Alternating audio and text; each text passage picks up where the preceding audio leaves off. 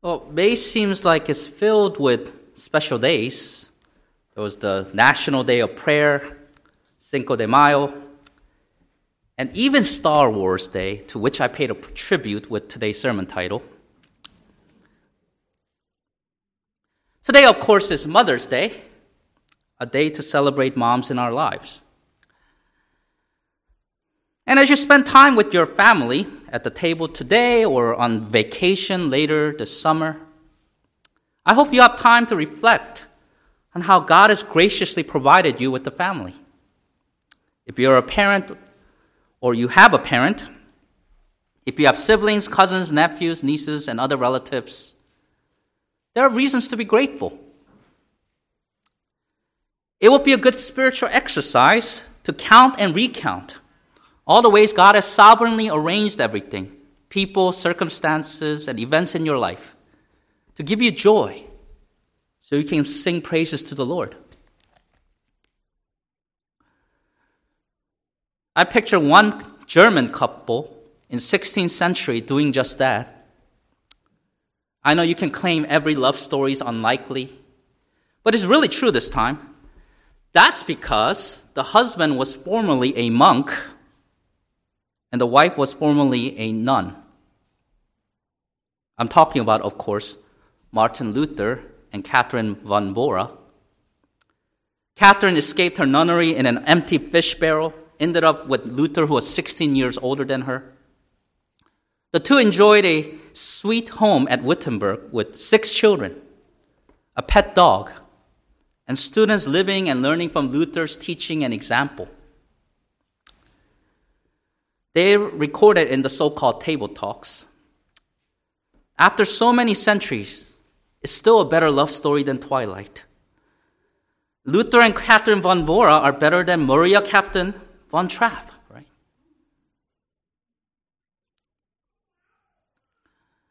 Now, back to reflecting on God's providence. As they're sitting around at home, what could Martin and Catherine point to as the most important reason they ended up together, enjoying the blessings of God. Fate, destiny, coincidence. How is it that they broke their religious vows of chastity as Roman Catholics, united in marriage with children? Was it rebellion, the spirit of the times? No, the main reason they ended up together was the gospel of justification in Christ alone, by grace alone, through faith alone. To God alone be glory. Is the truth consistently taught in the scriptures, rediscovered by the Protestants? Luther and the biblical gospel he preached was an important factor in his personal life but also a catalyst for the Reformation. And it behooves us to remind ourselves of our Protestant roots, especially as we live in Maryland with many nominal and devoted Roman Catholics. But where do we start? If you haven't guessed already, I'd like to start with Galatians. It's interesting to read how Luther felt about this book. He was so intimate with it that he said the following quote, The epistle to the Galatians is my epistle. To it, I am as it were in wedlock. It is my Catherine. Because he took Galatians as his wife, Martin could take Catherine as his wife. Luther equipped himself with his doctrines. He learned from it true apostolic authority justification by faith, and freedom in Christ. As one commentator, G.G. Findlay, says, Luther put it to his lips as a trumpet to blow the reveille of the Reformation.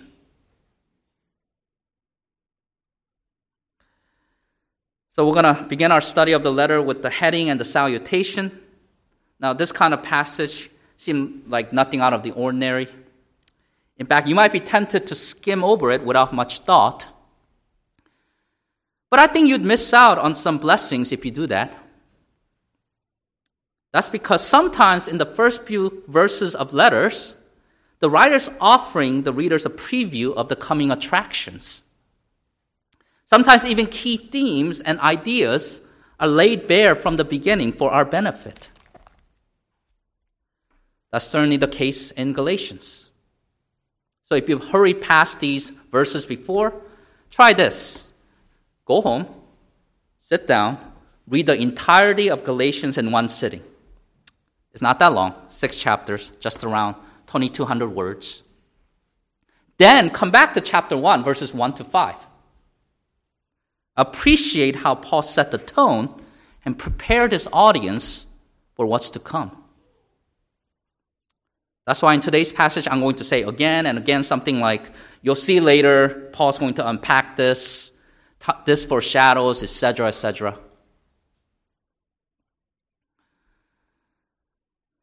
But before I dive in, we should step back, look at the big picture, and get some background info. And for that purpose, I'm going to use four W questions. So this is going to get a little bit lectury, but I think it's important for us to understand the background. So the four W questions who, what, where, and when. Who, what, where, and when. Who is Paul? What is Paul's mission? Where is Galatia? And when did Paul write them? As for the details of what's irking Paul and what's troubling the Galatians, I think it's best to save that discussion for next week as we cover verses 6 to 10. So consider today's sermon and next week's sermon uh, sort of like introductory sermons to the entire Galatians. So, first, who is Paul? His background will be central later in Galatians 1. For now, I'll be selective and point out a few highlights. Paul was born in Tarsus as a Jew, a descendant of Benjamin. He proudly bore the name of the first king of Israel, Saul. He also had a Latin name, Paul, that he used among Gentiles. As a young man, he was trained to be a Pharisee under the respected teacher Gamaliel. He rose to the top of his class, surpassing everyone in his zeal for the Jewish traditions. With that passion, he violently persecuted the church. He was there when Stephen was stoned, standing by, consenting to his death, and guarding the clothes of those who were killing him. Breeding threats and murder, he obtained permission to go to Damascus to arrest the disciples there and to bring them back to Jerusalem. But he was on his way to destroy the followers of the way that Paul met Jesus, the way, the truth, and the life. Our Lord appeared to him, saved him, changed his life forever. He set out for Damascus as a persecutor. He arrived there a believer. It must have been strange for the Damascus church to welcome Paul as brother. Just days ago, they were bracing themselves for him. Now he's one of them. And in fact, preaching Christ in their town synagogues. And when it comes to salvation, Paul was indeed like one of us, but he's also different from us. Sure, he and I are both believers, but while I met Jesus through scriptures and prayer, Paul see, saw Jesus Christ in his bodily form. I never heard his voice audibly, but Paul did. And there was a unique purpose behind this unique encounter. And that leads to the second question what is Paul's mission?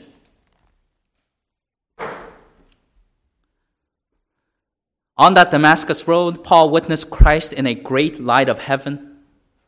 He was left blind until Jesus sent Ananias, a disciple, to him to restore his sight. Right then, Paul's mission was made known. Hear Ananias' words in Acts 22 14 to 15. The God of our fathers has chosen you that you should know his will and see the just one and hear the voice of his mouth. But you will be his witness to all men of what you have seen and heard. Because Paul saw Jesus and conversed with him directly, he was qualified to be an apostle. Not one of the original 12, but as last of all the apostles, born out of due time. He saw the light so that he could proclaim the light. And immediately he got to work. He was obedient to that heavenly vision, faithful in his witness in Damascus, in Jerusalem, throughout all the region of Judea, and then to the Gentiles. Now, it would be some time before Paul would reach the Gentiles, and Barnabas was key to this future ministry.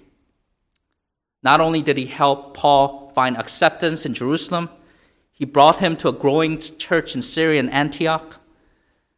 And after some teaching ministry there, the Holy Spirit separated Paul and Barnabas for missionary work.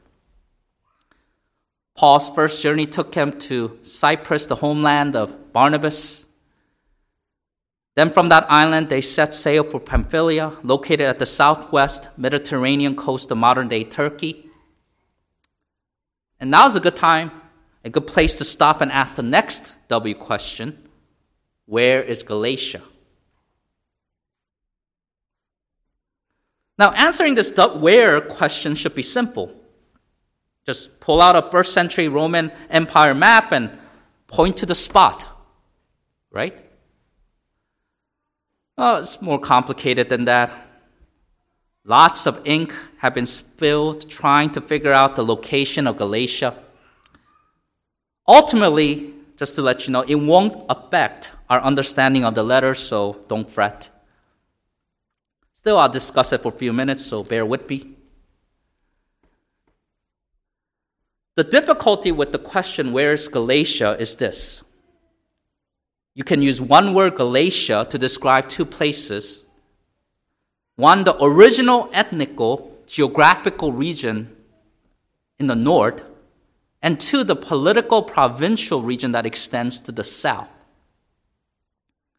What had happened was this the Romans attached to the original northern territory of the ethnic Galatians the southern territories inhabited by people who had never been ethnically Galatian. Now, this kind of thing still happens today. Close to home in Howard County, we know all about redistricting. Far from home, across the Atlantic, the New Testament scholar F. F. Bruce provides another example. He asks us to consider how we use the term British. He writes, quote, We may reflect that the one comprehensive term which is acceptable when Englishmen, Welsh, Cornish, and Scots are referred to or addressed together is British, which ethnically is appropriate only to the Welsh and Cornish, and the Bretons, who are part of another political unit. The name Britain or Great Britain to denote the whole island is a political expedient. Yet Highland and Lowland Scots would rather be, much rather be called British, which they're not ethnically, than English, which is applicable to them only linguistically, and even so is unacceptable. End quote. Confused yet, but. so there's a North and South Galatian theory. And the question about where is closely tied to question about when. When did Paul write them? So we'll have to discuss both of them at once. If Paul is addressing Christians in the northern ethnic geographical region of Galatia, then we must be talking about places he first visited during his second or third missionary trip. You'll find references to Galatia in Acts 16 and 18. But if Paul is talking about the political provincial region that extends southward, Acts 13 and 14 is now relevant. We'll have to discuss the Phrygian cities of Pisidian Antioch and Iconium and the Lycaonian cities of Lystra and Derbe. These are the places Paul initially visited during his first missionary trip. So I favor the Southern Galatian view, meaning Paul's writing to the churches he and Barnabas founded in his first missionary trip. And I do so for three reasons. First, Paul is accustomed to naming places by their Roman provincial names. In 1 Corinthians and 2 Corinthians, you see Asia, Achaia, Macedonia. And so I think it's probably the same with Galatia in today's passage. Luke, on the other hand, normally sticks to ethnical, geographical names, which would explain his use of Galatia in Acts 16 and 18. Luke and Paul are not contradicting each other, they just use the same word differently. Secondly, recall that Paul gathered a collection for the Jerusalem saints from various Gentile churches. In 1 Corinthians 16:1, he mentions the Galatians who already received instructions for giving. And then as Paul makes his way to Jerusalem, Luke lists in Acts 20, verse 4, representatives from the churches that gave. There's no mention of Galatia, but Luke does include Gaius of Derbe and Timothy from Lystra. In Paul's eyes, Gaius and Timothy and their respective cities belong to the provincial southern Galatia. Thirdly, uh, this is extra biblical, but I tend to agree with the conclusions of William Ramsay. He used to believe in the Northern Galatian theory himself, but then he studied the Roman roads that Paul most likely used. At this time in history, in Paul's time, these major routes did not go through that northern ethnic Galatia. It was not until centuries later in Diocletian's time that those parts were developed. So, for these reasons, I hold to the Southern Galatian theory. I think Paul's writing to churches he founded during his first mission trip. He groups the congregations at Pisidian Antioch, Iconium, Lystra, and Derbe together conveniently and collectively as churches of Galatia.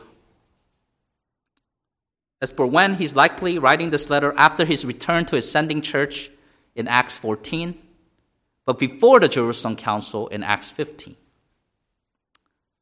I'll talk in more detail about the exact chronology as we go through Galatians 1 to 2. Thank you for your patience. Finally, let's read the first five verses of Galatians together.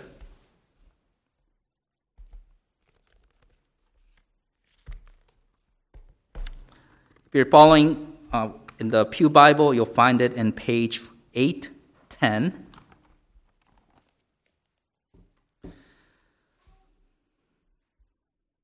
Paul, an apostle, not from men, nor through man but through Jesus Christ and God the Father who raised him from the dead. And all the brethren who are with me, to the churches of Galatia, grace to you and peace from God the Father and our Lord Jesus Christ, who gave himself for our sins, that he might deliver us from this present evil age, according to the will of our God and Father, to whom be glory forever and ever. Amen.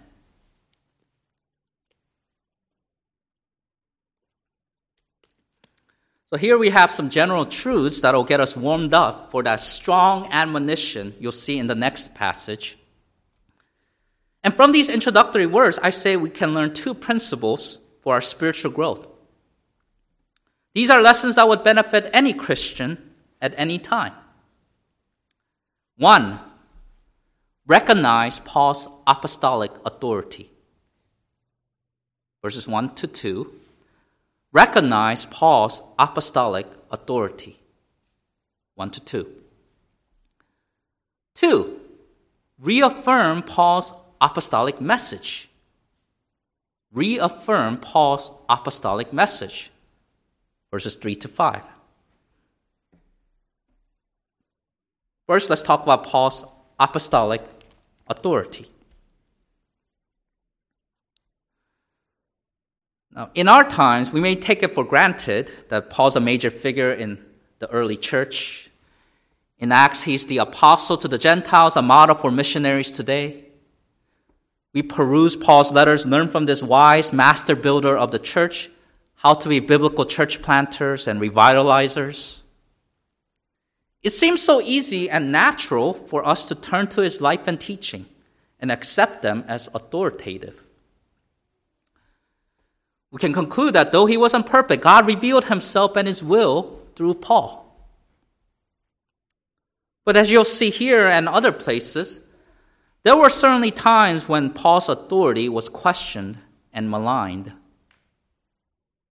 So it's no coincidence that he introduces himself right away as an apostle. He doesn't always do that. Look at the headings of the Thessalonian letters, Philippians, and Philemon. And even when Paul does introduce himself as an apostle, he doesn't have that extra zing you see in Galatians. In Romans 1 1, he calls himself a bond servant first. As he begins his other letters, even to the troublemaking Corinthians, he's relatively unassuming and modest. But here in Galatians, it's as if Paul's rolling up his sleeves and putting some oomph behind this title. It's like he's saying, Hey, y'all, Galatians, this is Paul, and I'm an apostle, and let me tell you what that means. It means I'm sent, but not sent by some earthly king, a human source. I was not sent through a man either, as if my authority is secondhand through human mediation. Jesus didn't say to Peter or some other apostle, go tell Paul to do this or do that. The resurrected Jesus spoke to me directly, which is not something everyone in the early church can claim. My authority comes straight out of heaven from Christ and God the Father who raised him from the dead. They, not men, are the source and the efficient cause of my apostleship. Yeah, all of that's behind verse 1, and all of that will be unpacked later.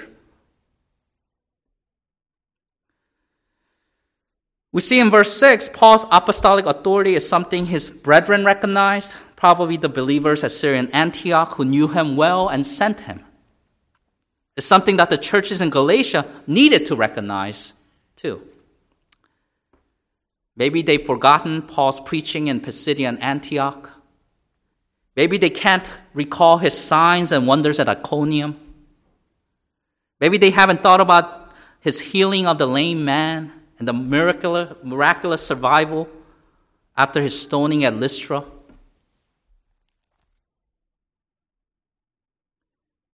Even if they forgot, we shouldn't. It's important that we recognize Paul's apostolic authority today. Without such recognition, we be impoverished as Christians. Where would our knowledge of God be without the inspired writings of Paul? Just break it down in statistics of word count in the original Greek language. Paul's second only to Luke in the contributions to the New Testament. Luke's writings, the third gospel and the book of Acts, comprise about 27.5%. Paul's firmly in second place and beats the third place John by 3%. You can tack on another 3.5% if you think Paul wrote Hebrews. Also consider how Paul is the main character in the second half of Acts. We need to recognize Paul's apostolic authority.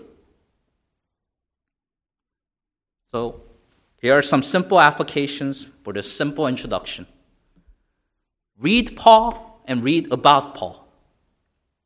Memorize key verses from his letters. Imitate him as he imitated Christ. Follow his journey, study his doctrines, and apply his principles. Analyze how he interprets the Old Testament. Appreciate his wisdom and work hard at understanding him. Also, be careful, as Peter warned, beware of untaught and unstable people who twist his writings to their own destruction, as they do also the rest of the scriptures. They're still around today.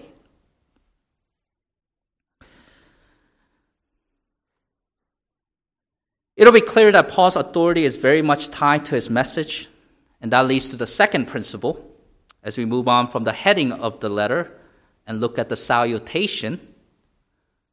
Reaffirm Paul's apostolic message.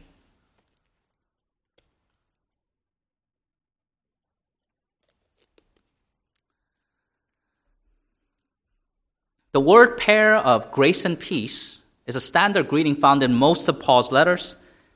It seems routine, but we should not miss its significance. Here's what commentator Ben Witherington says quote, The standard Greek greeting was chairein, which just happens to be from the same root as the word charis, which we translate as grace. The standard Jewish greeting was, of course, shalom or peace. Paul combines the two standard greetings in order to properly greet both the Gentiles and the Jews in his audience. The same God the Father and Jesus Christ who sent Paul as an apostle in verse 1 sends grace and peace to the Galatians in verse 3. So we learn right from the onset that there's no grace and there's no peace apart from God. We have here in nutshell the gospel message. You can go through verses 3 to 5, word by word, phrase by phrase, and outline the apostolic message the good news of Jesus. And that's exactly what I'll do. And I guess I'm talking to the non Christian. We need grace and peace from God. We are sinners, each one of us. We've broken God's commands, whether it's sins of thought, like lust and envy, sins of word, like lying or blasphemy, sins of deed, like stealing or adultery. And because of our fallen condition, this world is fallen. The worldly wise will not agree with such assessment. I recall the Harvard professor, psychologist, and author Steven Pinker saying this at this point in human history, we're better off than we've ever been before. Now, if we measure human progress by our comforts and technological advances, sure, we could argue that.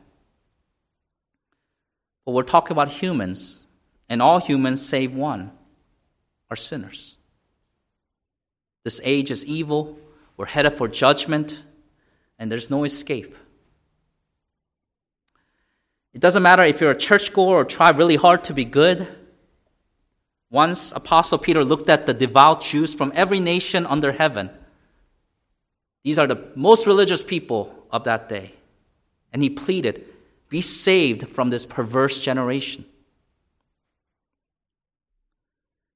God sent a worldwide flood to in the good old days. He'll send fire to destroy this present evil age. The fire of hell will never be quenched. We gave ourselves to sinful desires, so God must give us justice, the consequences of our awful choices. Praise the Lord, God also offers us grace. There's hope in Lord Jesus Christ who gave himself for our sins. Jesus gave himself for this purpose to deliver us from this present evil age. We needed a solution for our sin disease outside of our realm of evil. The answer to our problem does not come from man or through man. If Jesus was merely a man, he couldn't save us, but he is God and man at the same time. God the Father sent and gave his Son out of love, and then God the Son loved and gave himself for us, the church. He did this to redeem us from every lawless deed and purify for himself his own special people, zealous for good works. The Father raised him from the dead, Christ from the dead, and Christ ascended to heaven, and someday he'll return to judge all mankind and bring forth the new messianic age. This plan is according to the will of our Heavenly Father, and He receives glory as it unfolds in history. This heaven and earth we see will all grow old like a garment, like a cloak. The Lord will fold them up. And here's how we can be delivered from this present evil age. Know that the form of this world is passing away and the lust of it, but the one who does the will of God abides forever. God is not willing that any should perish, but that all should come to repentance. Our Heavenly Father wants to deliver you from the power of darkness and convey you into the kingdom of the Son of His love. So we must turn from our sins, self indulgence, and self confidence. Turn to Jesus and trust in Him alone for eternal life. You cannot reach heaven by your works or efforts. Grace and peace from God the Father and our Lord Jesus Christ, and there's no one else that can give it. This is Paul's apostolic message. You must affirm with genuine faith.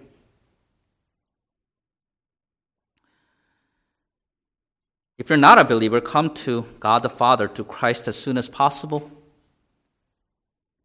And for those who've already made this profession of faith, it's time for us to reaffirm this good news. And I'll end with one more thought. When we consider the authentic apostolic message and the true gospel, it's important that we do not stop mid sentence.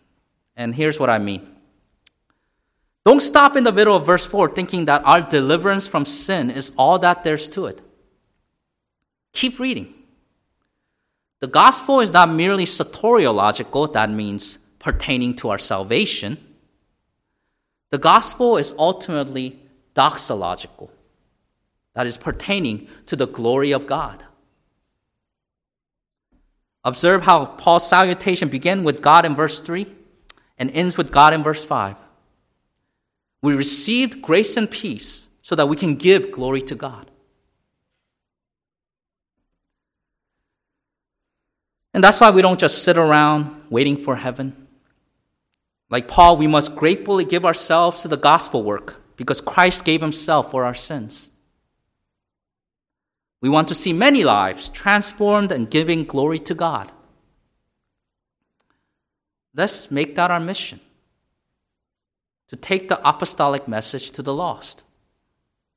Just as Paul did at first and the reformers did later, just as all faithful believers throughout centuries have done. Devote yourself to that wonderful message. Live and die for the gospel. And as we close with the hymn, let's sing about that apostolic message. Praise the Lord. Let the earth hear his voice. Praise the Lord. Let the people rejoice.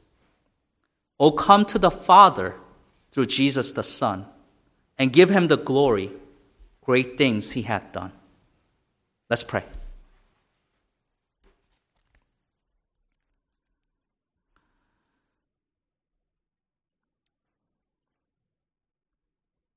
Lord, we thank you for your word. We thank you for using frail vessels for your glory. Lord, we know that Paul was gifted, uh, had many spiritual gifts, and you equipped him for the purpose of being an apostle. Yet he, he was a sinner like us, and he was, in fact, the chief of sinners, and we are inspired by his example. And Lord, help us to take that message that was faithfully preached by him and others at the early church. And Lord, help us to understand it deeply. Help us to rehearse it in our minds and to proclaim it to all peoples. Lord, we live in a, a place in history where getting to one place from another is easier than ever, where globalization is a major factor. And Lord, where there's a lot of uh, immigrants and migrations taking place, and in some ways you could say that the nations are coming to us. Lord, may we be ready for that. As long as there's breath in us, that we'll be passionate about the gospel.